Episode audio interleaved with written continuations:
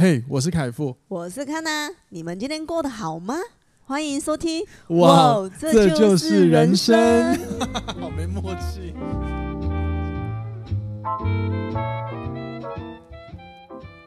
欢迎收听，哇，这就是人生。大家晚安，大家早安，我是凯富，我是康娜，欢迎回来。今天的节目，刚才发现我的一个插头没插好，好像没有影响到声音。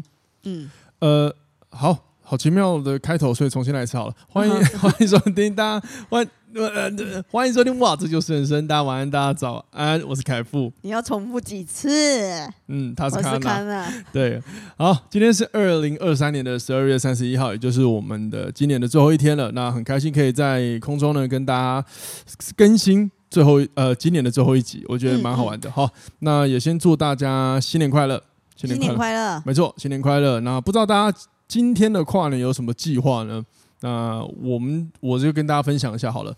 基本上每年我的计划都没有变，就是跟我的朋友吃个饭，没事就回家了，因为我不太喜欢在外面一直逗留太久。我早上跟你讲说我要带你去看日出，我是很害怕的，我是超级无敌害怕的。那当然我是觉得你不会去了，可是我还是抱着可能有那么1/1000的几率你会突然跟我说走，我真的要去。那我就不可能不带你去，所以我其实真的还是有点小小的紧张。对。那我不知道大家都怎么过啦，有些人就会想要去那些跨年演唱会，但是哇，我真的不想去那边人挤人嘞，超多人。我自己真的没有很喜欢，我人生就这么一次而已，就是去那种演唱会，我就再也不想去了。我也是，而且好像是我高中的时候哦。高中啊？对啊，高中一次完之后我就再也不去了，因为进去。要再挤出来，要再挤进去，好烦哦！真烦，对不对？对啊。然后结束之后，你要挤出来去骑车，又塞车，更烦。我那时候记得最让我不想去的原因，是因为很冷啊。那我会觉得天哪，好冷！我还没回到家，我再回家，我就还要洗澡，我就好烦哦，好麻烦哦。然后后来就决定我不要去了。可是今年高雄天气很好，你今年可以去跨年。我不想，我已经习惯了。就是对我来说，其实这就是一天。也不要说我没有什么过节日仪式感，我只是觉得，可值得纪念啊。但它就是一个日子了，明天还是就是星期一吧，就是跟大家一样，可能但明天是放假日，只是对很多人来说，星期一就是另外一周的第二天嘛，因为礼拜天算第一天嘛。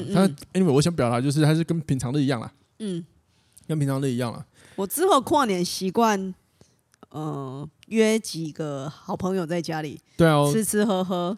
对啊，看电视这样。对啊，只是我每年约朋友，就是跨年会约的这一餐，很妙，就是一年我约的朋友就一年约，就是跨年，其他时间我们就不吵对方。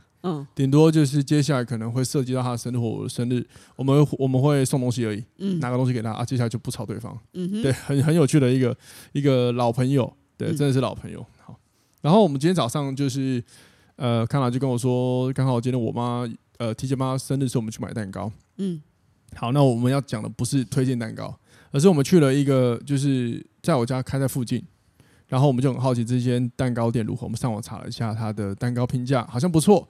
就我们去了之后的话，我们没有买，其实最主要原因是因为那个店员服务真的太烂了，没有热忱的服务，对，没有热忱，而且口吻很讨厌，所以我就直接出来了。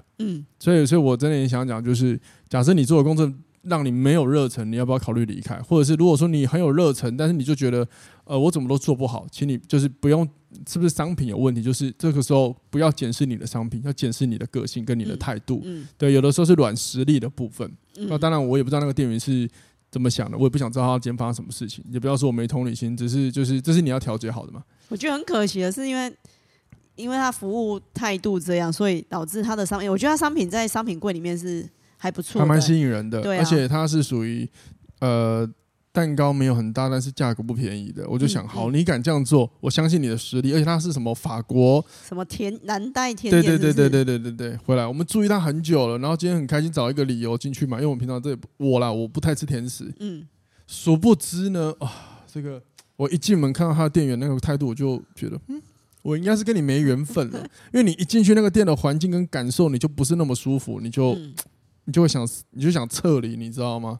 事实证明，我跟康娜就觉得不要买了，我们去买别的好了。一出来的时候，我们两个就讨论是同一件事情，觉得果然你想的跟我是一样的，就很可惜啊。所以我觉得一年到了啦，如果万一你真的刚好听众朋友，你对你的工作也充满了像我们刚刚提到类似这种状态，你就是没有热忱，你觉得很烦，或者是你看不到你工作上的盲点，有的时候先检讨自己了，就会比较快了，好不好？那你千万不要说什么，如果假设啦，应该说如果你有真的是什么年后要转职的打算，那我跟你讲，元旦过后你就可以直接离职，不要再说什么我要领完年终了，因为通常领完你就不会离开了。好，这是一个另外一种循环。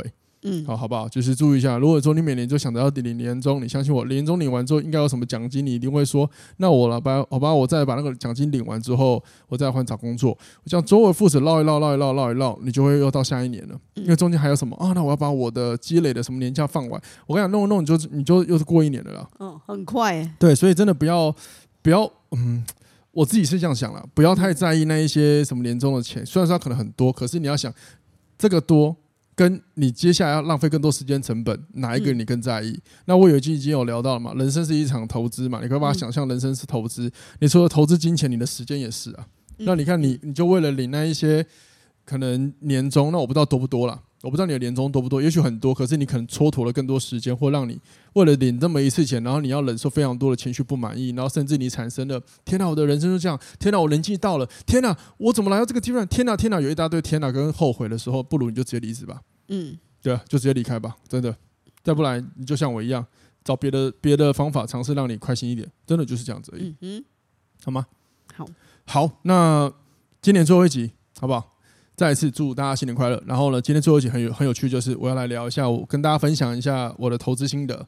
那所以如果说你是投资新手，然后你正不知道怎么投资，或是你今年你回看你的成绩，你觉得这是稀巴烂的话，我觉得这是希望我这集可以给你一些鼓励，好不好？因为后天就是开盘了，又是一个新的开始，好吗？那今天我会想要比较完整跟大家聊一下，就是我到底为什么要开始做这件事情，投资这件事情，好不好？那我们进入今天的主题吧。好，如果我猜的没有错，康娜待会应该会进入一大段的静音时间。我今天会好好的充当我是称职的一个美丽的花瓶。不要这样，你可以向我提问，你可以提问好吗？我在往下聊之前，我先问一下你看我今年在投资，你有什么？你在床旁看着我，你有什么想法吗？没有什么特别的想法，没有什么特别的想法。真的，因为我对投资又没有到那么大的热忱。你看我的改变啊，从年初对啊到现在啊，因为我年初真的是完全不知道干嘛，完全看不懂啊，就是越来越会跟阿春硬吹硬记而已啊。因为以前你没有那么懂的时候，你就会听阿春讲投资，然后现在懂的时候，你就会硬吹硬记。哎，我跟你讲，有时候硬吹硬记只是好玩的，真的是真的好玩。但当然。就是我后来有时候真的开玩笑，因为他看的方式跟我不太一样，就是他的想法跟我不太一样。所以你好，这是你从旁看我的想法，对不对？我想说你上次聊天有夸到我，我想说趁机在节目再听一下你跟我夸我。我觉得你夸我一个时候，你觉得我变更果断了。就是果断的决定要或不要。靠，还要自己 Q， 我觉得这段好尴尬。谢谢大家，这段可以跳过。好了，那我今年有录了几集的跟投资有关的东西，那其中就是有一个就是关于小白投资的基本知识，然后那一集真的收听率是爆干好，而且是我全部里面今年最好的，我真的傻爆眼。我们这个哇，就是人生不是我那时候真的设定以为就是大家可能会对自我成长，然后或者是什么情感、人际关系、沟通有关系的东西会更有共感，就我没想到是这一集超多人听，我真的傻爆眼，真的傻爆眼。一直到今天还在成长，傻抱怨。好，那我后来也有录了一些内容，只是我那时候就比较是当下的心得去做分享。那我就想说，那好，今年年底我来做一个整合好了。那而且我也有一点忘记我那时候有没有跟大家分享一下我怎么接触投资的故事，所以我想说今天一次完整的跟大家分享，因为我觉得任何一个新手他要开始一定都有一个契机跟原因，那说不定我的契机也可以带给你一些共鸣，所以我想说就从我为什么要开始比较完整去讲它，然后跟大家分享，好吗？好，首先呢，第一个就是因为我以前真的没有在看投资，甚至我以前觉得投资是离我很远的事情，那不是我要去的地方。因为我小时候真的就是被灌输，投资可能你不行啊，或者是人家看你可能数学不好，或者觉得你功课不好，就认为你投资不行，甚至就会告诉你这个要有一些运气啦，不是每个人都可以啦，你要脚踏实地。我跟你讲，没错，我认同脚踏实地，但是在投资里一样也要脚踏实地啊。但是我小时候被灌输这种观念之后，你默默的就长大之后觉得，那不是我的领域，不要接触它，我还是要做那些工作，好好的工作，好好找一份工作，好好做，你才可以让你的生活品质好一点点。对，你有听过这样子？你小时候有这样被说过吗？或听过这样的想法吗？这种想法就看那时候是看电视，然后就是、电视说什么？电视就是投资有赚有赔啊。那你会觉得说我假如你一定是赔那个、啊，对啊，然后我还是自己赚自己。可是你会觉得你赔会不会靠劳力赚钱好了？对啊，可是你会觉得你赔是不是有人跟你说过类似什么？就是觉得你应该不属于会赚钱那一挂的想法？没有，就是看太多。台湾新闻，因为很多不是退休人士，然后就会把那一笔钱拿去投资之后，就哇没了，然后他就变成没有钱，了解退休生活，所以就想说，那我干嘛把钱丢到那个股海里面去不见？感觉好像钱丢那个丢到水里面，包子丢狗。包子丢狗什么意思？就吃掉你就没了啊！这是你发明的词吗？没有，真的有人这样讲。真的、哦，我第一次听到哎、欸哦。你拿包子丢狗有用吗？所以我拿钱去投股市，可能也会一去不回头。有道理。好，我现在傻爆也是刚那个包子丢狗这句话，我真的没有听过，好屌、哦，好学到了。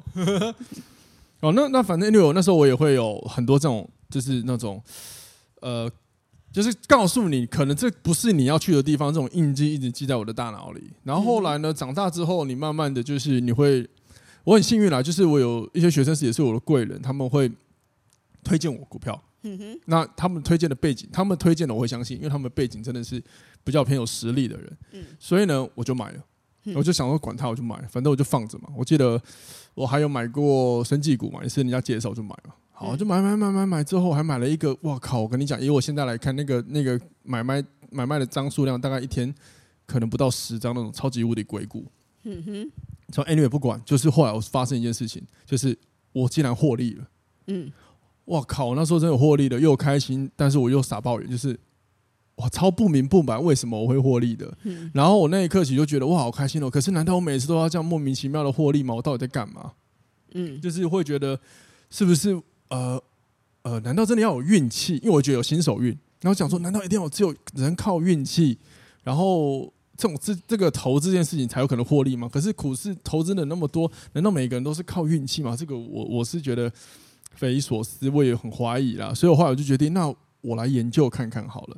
然后刚好那时候我就也在思考，我现在的工作我可以用什么样的，就是关于如果用靠我的工作来赚钱的话，我还有什么方法？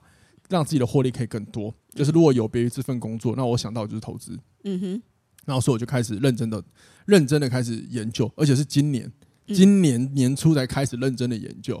此前我真的就是人家说什么哦，我就买了，就是等于说都是别人告诉我的。今年我才开始认真自己找，我觉得我要决策，我自己买入我自己选的投入金额。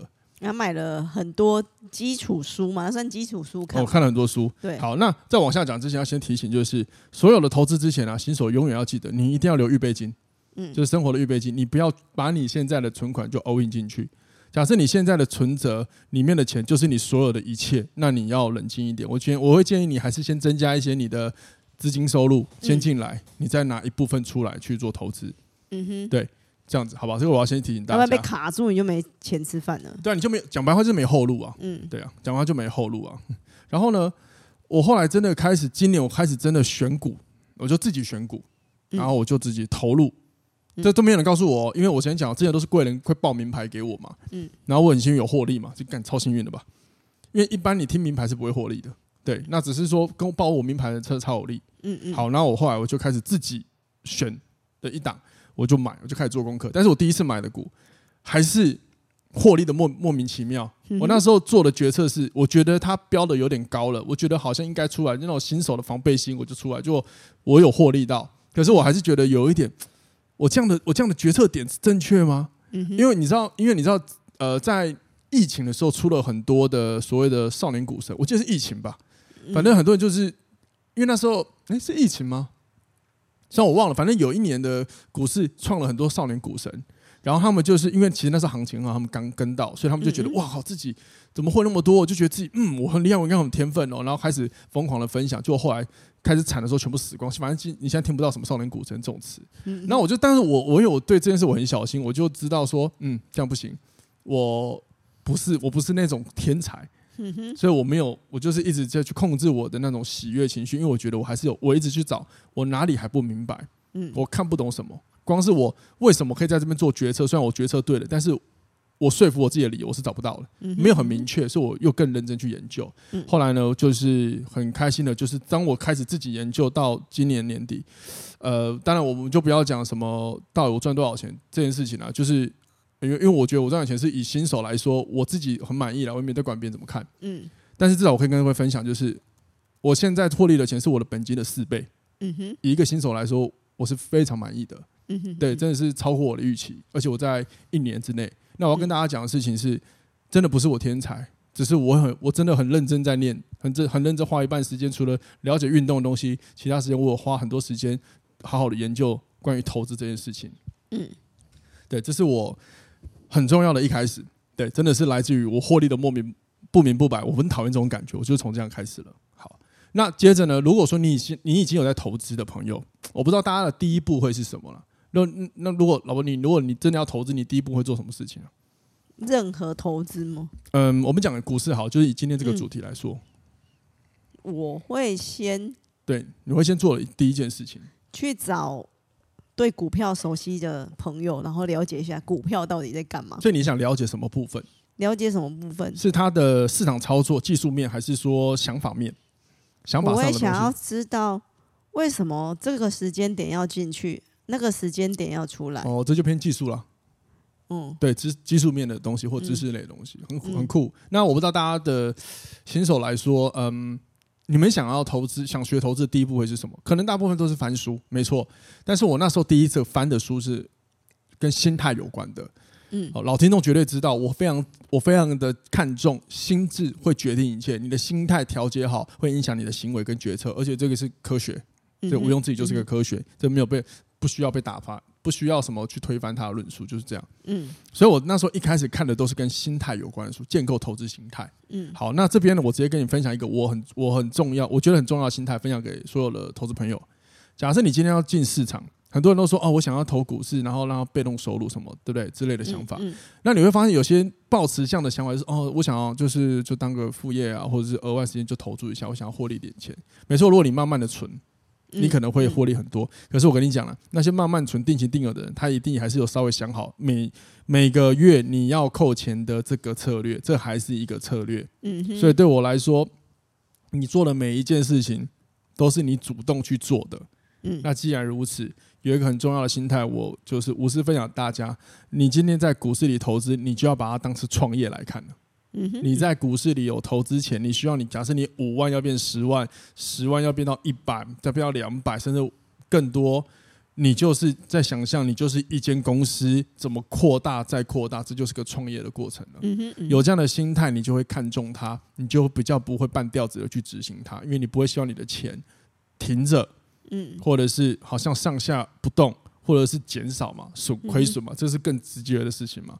对啊，所以把你的投资当成是一个创业来看待，我觉得可能是个你可以参考看看的心态去做调整。那我那时候就看了很多跟心态有关的书，讲投资心态，因为我觉得弄懂很重要，甚至弄懂别人为什么会出这种心态的书，他经历过什么事情，对我来说是很重要的。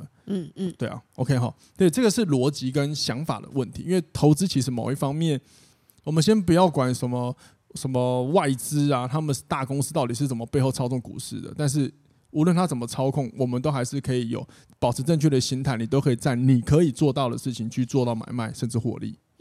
好，那心态呢？调整呢？从创业角度来看待你的投资之外，接下来我觉得很重要就是你一定要先学习怎么样做停损。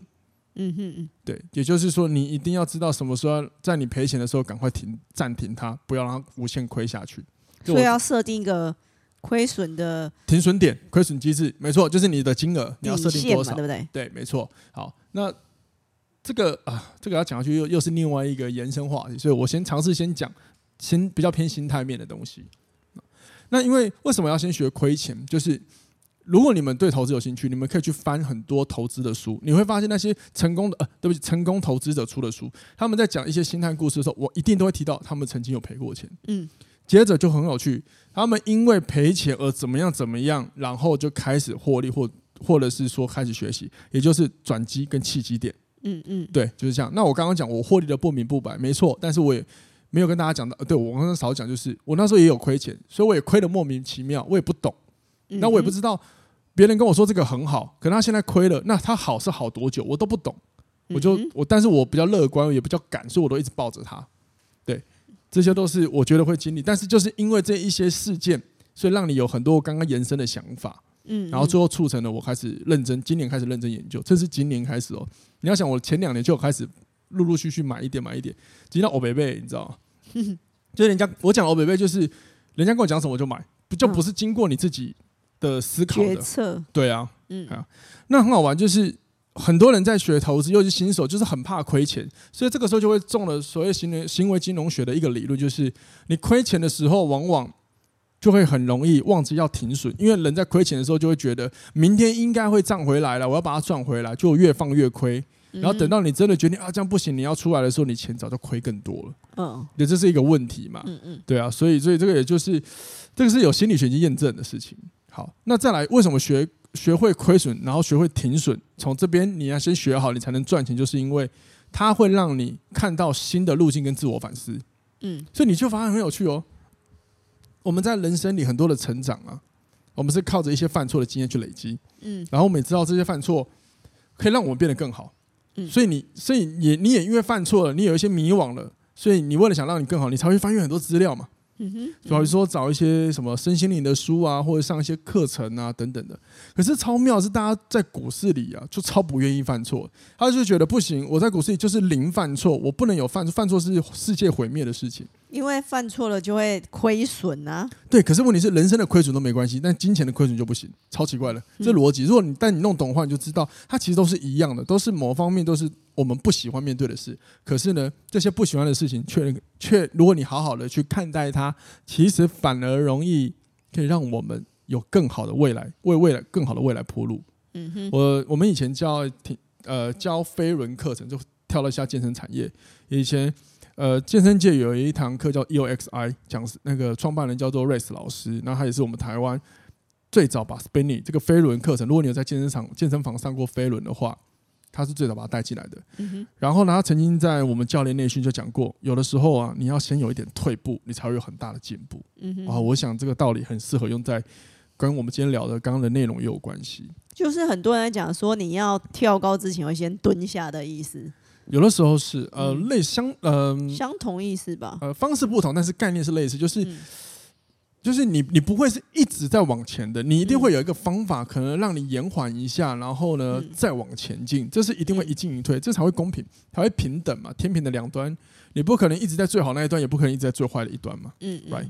所以假设如果你今天是投资新手，你在今年你反思你的投资状态，你觉得你真的曾经没有你的预期，甚至你有很多的不安，有时候请你好好的重新看待你的亏损，也是看待赔钱这件事情，你会发现其实它可以带给你更多的价值，因为你会有很多的反思，你才会成长。我觉得依我的想法的话，会不会就是因为我犯错了，所以我为了避开那个下次避开那个错误，所谓找方法解决这个，不要再遇到这样的错误，所以你就会进步了。对，但是呢，绝大部分的人跟你相反，大部分人是亏怕了，就是说这个股市不是每个人都能做的，他就离开，就太过命定论了。那我就超讨厌这种命定论，我真的不否认玄学的对人生的影响，一定有。好，不然为什么会有紫微斗数这些东西的研发嘛？而且它是比科学还要早出来。你知道科学的之前前身是玄学，也就是说有了玄学，后来科学就把它验证了嘛，一定是这样嘛，所以。如果说你真的觉得你赔到这边，你会觉得你不适合，你要退出，我会觉得很可惜，因为对我来说，股市真的是超好赚钱的。对，如果你好好操作，真的超好赚钱。当然，你不会每一次投下去的都会赚到钱，可是没关系，整体的报酬率都是很高的，至少比你放在银行好太多了。真的好太多了。那如果你比如说我就是被那个玄学说过，就是我的八字、我的手相、我的面相。不适合投资，只适合努力赚钱的，那怎么办？好，这也是我刚刚想要讲完的，就是如果你真的有觉得你有这样的倾向，先问自己，你真的有100%投注心力在研究吗？你知道你现在这一张股你买下去是用什么方式在买卖吗？你是用价值投资在买，还是说你是用动能选股在买？我跟你讲，一般人都不知道，他只会告诉你我想要赚价差。但如果说你赚价差，但是你找那种都不会动的股票，那就是代表你功课做不足，对吧？还有，你了解现在你买的这张股在干嘛吗？或就算你不知道在干嘛，那你看得懂季线图、那个技术图，它现在跑的状态是它在多头还是空头吗？如果你都看不懂，那你就真的要先反省这一段，说不定这一段你做好，你机会就来了。至少我是这样子的，我花了1年尝试的操作方法，我是这样摸出来的，那。如果说你真的都很认真，你真的100%都很认真，你 Google 也估完了，你什么老师的课，名老师、烂老师、什么鬼的老师，你都上完了，你真的不行，那就相信玄学吧，是这样吗？谢谢你。对啊，就是你至少要先努力过啊。那每个人都说努力的，可是你真的有100%努力吗？还是说你都只是嘴巴讲一讲，然后呢，你真的想要操作，结果呢，你买了一张股票，然后呢？你就说好，我要做价差，我要做价差。看一下它跌了，价差我们基本上做动能价差的，一定就会买进去之后，我们会设定好多少钱我要赔出来，然后多少钱我要出场。基本上就是你一个我们因为我看书的操作，就是你买进了股价的5%，就是你的亏损，你就是要停利了。就是如果说它赔了你5%的价格，那你就要出场了，无论未来怎么样，你就是要先卖掉，因为代表你买的时机点可能有问题，或者是你从你成本下往前推 10%， 就是后面赚了 10% 之后，你就要可以准备要出场了，对，所以它是有方法的，可是你都没有，你就说、我要做价差，我要等它高的时候再卖，啊，就高到哪里？应该还可以再更高吧，应该还会再更高吧？假如它现在飙超高了，它已经这张股已经飙了5倍好了，够夸张了。我觉得光1倍、2倍都已经很多了。假设5倍、10倍好了，哇，这应该明天会再更高吧？如果我现在卖掉，明天赚不到怎么办？结果明天就没有了，开始大跌暴跌之后啊，通常飙很高，后面就跌很快了。然后这个时候你就说啊，不行，那我不要停损，它未来一定会回来的。你是不是就瞬间从做短线，结果突然变成好像长期持有？这两个不同的操作，这是新手最容易犯的错，就是你的方法，你对这只股你要用的方法一直变动。那就很像领导力讲的，你的目标如果一直改变，你很难帮助自己完成你想要的事情。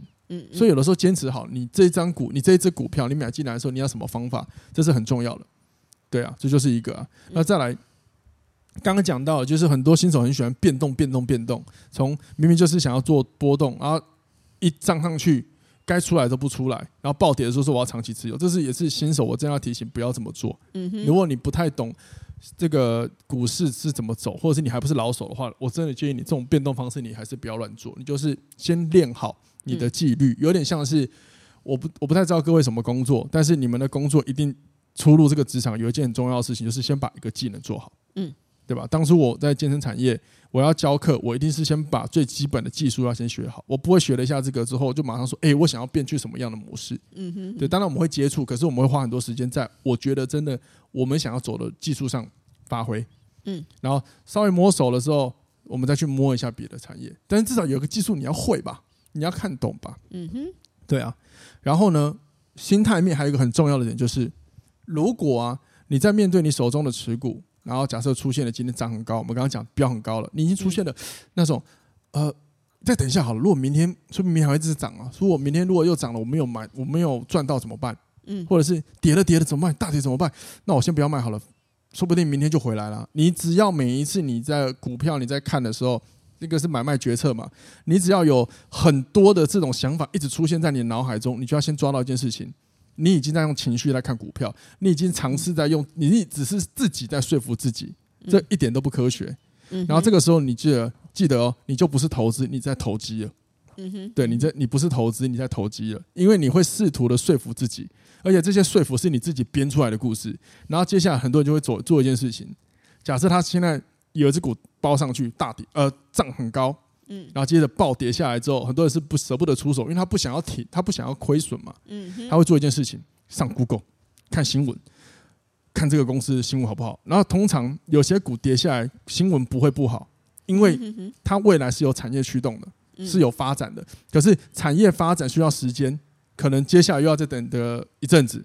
它不等于有好新闻就等于绝对反映在你的股价，所以这个时候他在找新闻，其实也在想办法找说服自己不要卖的理由，因为真的卖下去看到亏损了他就心痛，他在努力不要心痛，所以这就是一个也是一个我自己会觉得是投机。那我之前就是这样，我今年也做过这样的事情，嗯，对，所以我犯我都是很多我的错，我很幸运是今年很多错我犯完了，嗯哼，对，很有趣吧，嗯，然后可以跟大家分享一个我今年就是怎么练习我的心智的其中一个非常疯狂的方法，就是今年是 AI 年，嗯，然后我 AI 里面台股最红的就是广达、伟创这些，还有什么技嘉这一些，就是这些之前的 ODM， 反正他们有接的跟辉达有关的一些订单，嗯，好，那本人我有伟创，嗯，然后我的伟创成本超级低，它伟创今年的股价有飙到最高来到160几，嗯，然后各位170吗？没有160几，哦，然后我这边也可以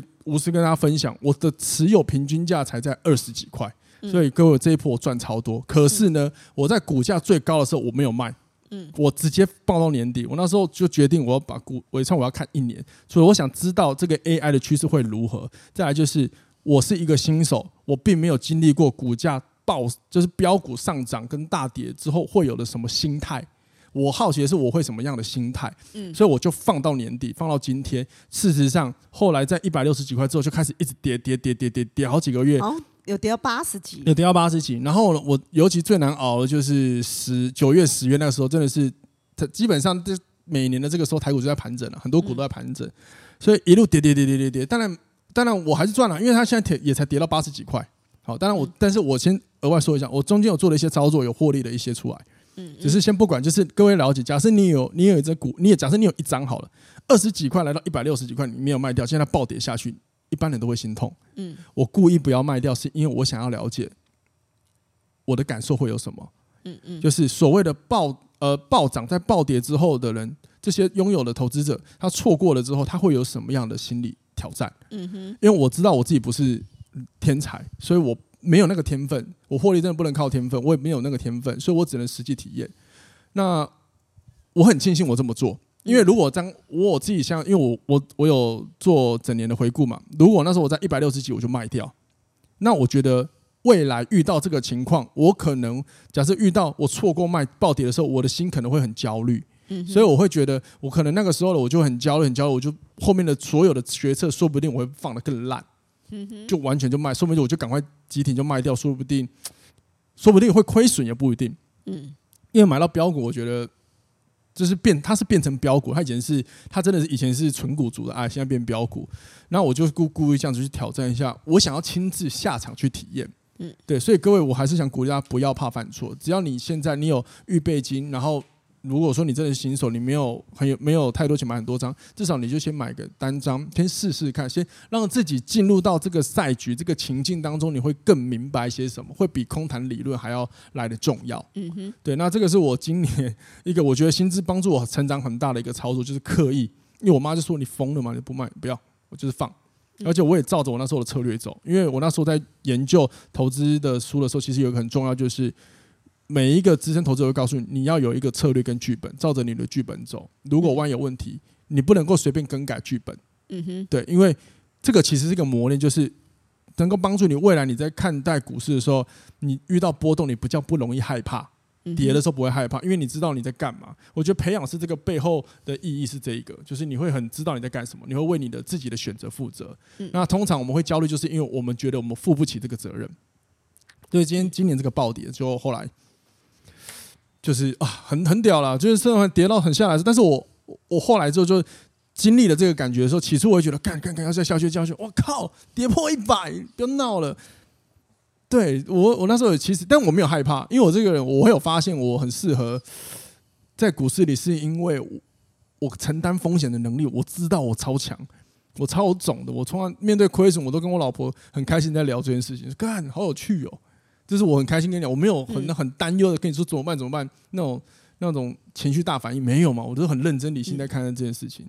对，当然这个方法就不一定推荐大家了，但是如果你想尝试可以试试看，直接走一次啦。只是我觉得如果未来我才遇到，那我就是应该说，如果我说我那时候在160就卖掉，我可能的情绪就只会，我的心智学习可能就只会学习到哦卖掉的爽感，但是后面那一段路我可能体验不到。那我自己有学生是。超强的所谓的那种平民百姓里的大散户，大散户就是要超有钱，那我们都要算散户，对。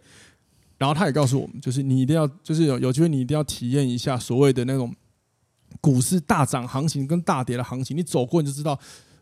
像他们都走过什么08年那一种，那我都没有体验过嘛，我那时候根本就不会看，所以他们都那心智磨练的超强的，对。那我就想说，靠，我今年我才认真准备做1年，我是新手，我就可以有机会体验到这种标股后面发生什么事情。我其实觉得我是幸运，我很感激我自己做这件事情，这是我觉得我今年在股市里做最好一件事情。嗯，好，那后来我在里面当然我有做别的方法让我获利，那这个有机会再跟大家分享，因为这不是我今天的重点。好， OK。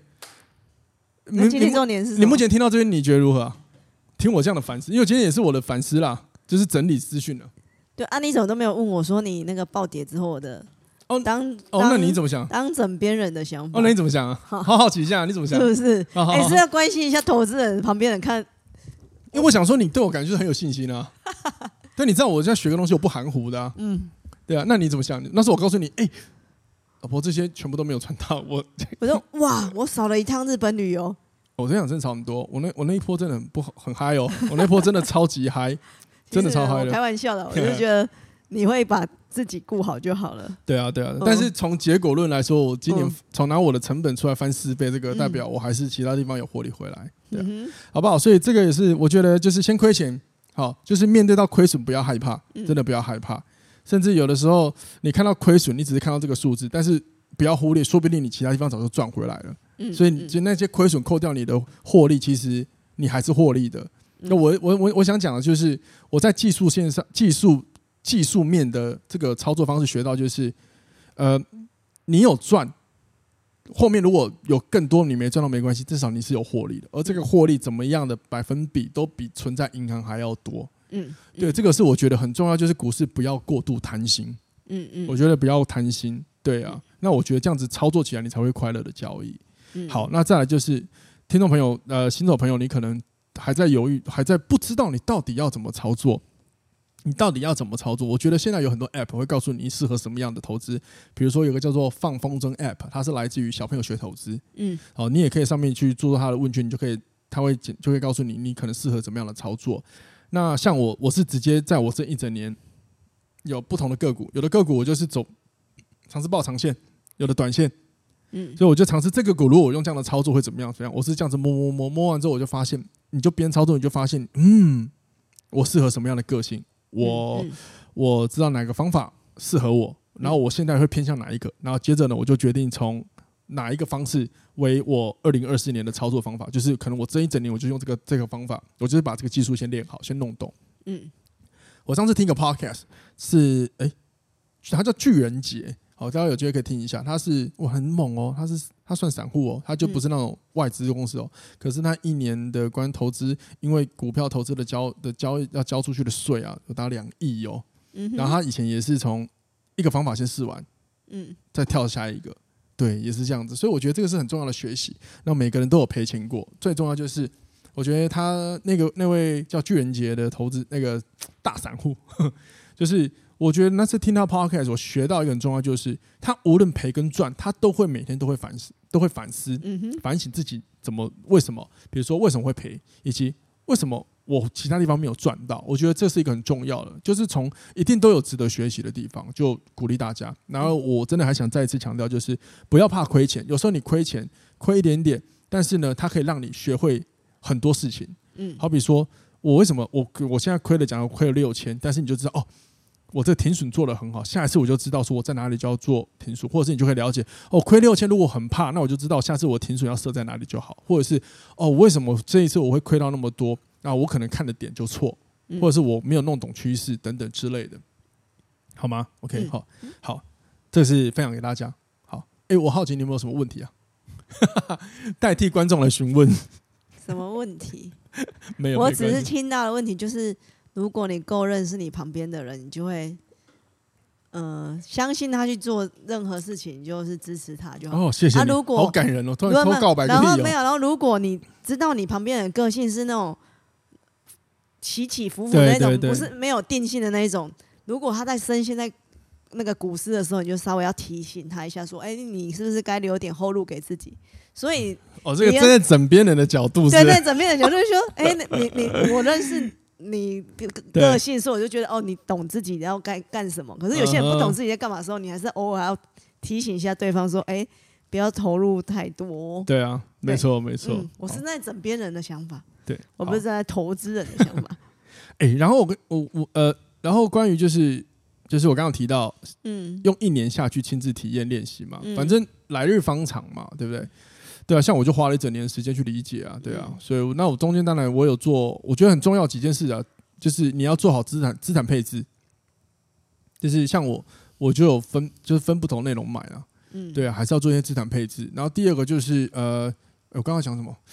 第二个就是不要，我真的很大体悟，不要用手机操作，你可以用手机买啦，因为反正我也没有做当冲，但是呢，如果说你今天要看，然后找跟选，你真的不要用手机。好多人喜欢用手机看，可是我跟你讲，我用电脑看的东西跟手机看的东西，我真的觉得手机资讯，第一个没有那么好阅读，第二个也没那么方便，第三个我觉得不够完整。所以我真的觉得，如果你真的很想要好好的去找一下你想要买的股票，用电脑了。电脑有很多看盘软体，或者是一些资讯就很好用了。好比说我自己最常用也最简单的就是 Yahoo 的那个 Yahoo 的股市，对，那个叫什么？反正就是 Yahoo 你打一定就有，我觉得那就很方便用了。它里面的外资怎么买啊？今天开价多少啊？季线图什么 whatever。假如你有兴趣的话，我觉得还蛮清楚的啦，这些都是可以用的啦，好不好？再来就是，如果你今天出国，你是在国外，不要乱买，你没有时间好专心可以静，就是你真的做的事情，你没有办法好好静下心的话，你也不要交易。不一定是出国啦，或者是你在通勤时间，你真的这个时间。你是没有办法好好静下心的。如果你是属于这样子的话，我也建议你那时候不要交易。你可以在就是尾盘的时候，大概1点那边再看情况。对啊，像我今年就有2次，我觉得我做不好的地方就是我在国外，我那时候去日本中间去交易，可是那时候其实我没有那么的静下心来，所以那时候我的选择，我挑对了一张股，但是我觉得我那时候读的资讯还不够多，所以我觉得我就你看，就是我在不对的时间也卖掉了，我错过了后面很大一段。因为那时候我买进的时候150几块，然后后来那只股最近有飙到200多块，而且是最近的动能，就是来到它的趋势。对，那时候我研究的不够多，因为我那时候在国外，我只用一只手机在做，我真的是发疯了。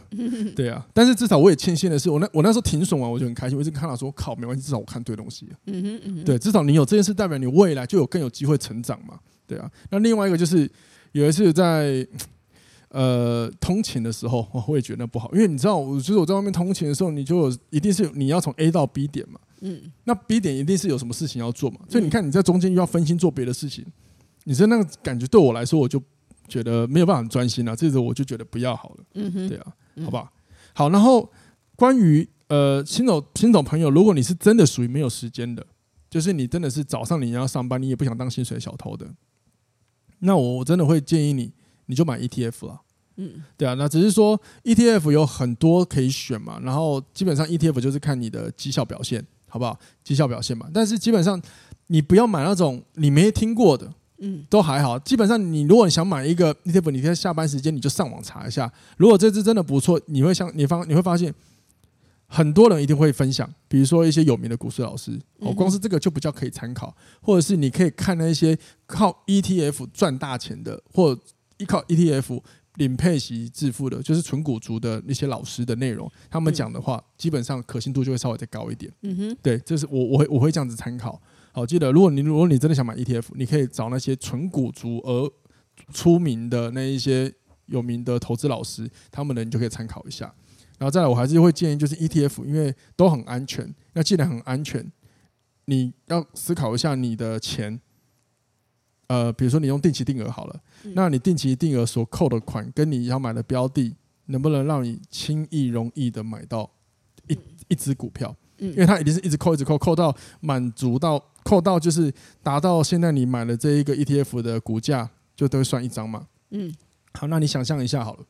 假设现在我们以0050好了，我最后一次看是大概130几块，那你每个月定期定额扣3000，1年也才多少？